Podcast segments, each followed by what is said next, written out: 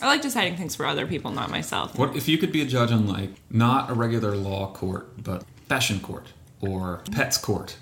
Wait, what Or- happens at Pets Court? well, I assume that people bring pet disputes.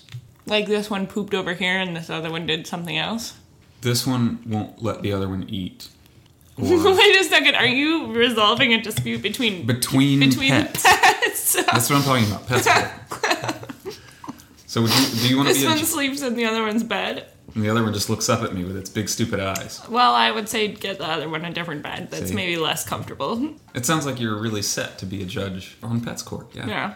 Yeah, if I could get paid the big bucks. Oh, now you want to get paid the big bucks. Also, I don't want it to be televised. I don't like seeing Oh, you myself don't- on film. Okay, It so- could be recorded, much like the Judge John Hodgman podcast, but, but you it- don't want like a Judge Judy situation. Although I have to say, Isn't with the point- something like Pets Yeah. Court, you kind of want to see the pets. That is totally so. the point. Maybe I could speak from behind a screen or a curtain of some type. The great and powerful Oz.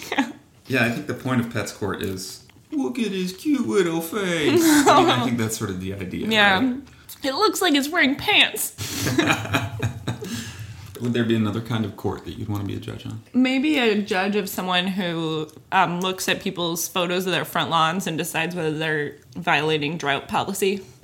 Water court. Water court, water, well, water garden court. Now we're naming streets. yeah, I'm just at the end of Water Gar- Garden Court. It's a Yeah. cute little cul-de-sac. Very safe for the children.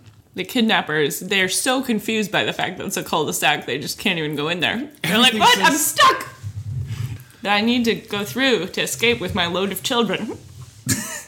I, that's what I imagine kidnappers. Internal monologue is like, Beep, beep, got a load of kids coming through.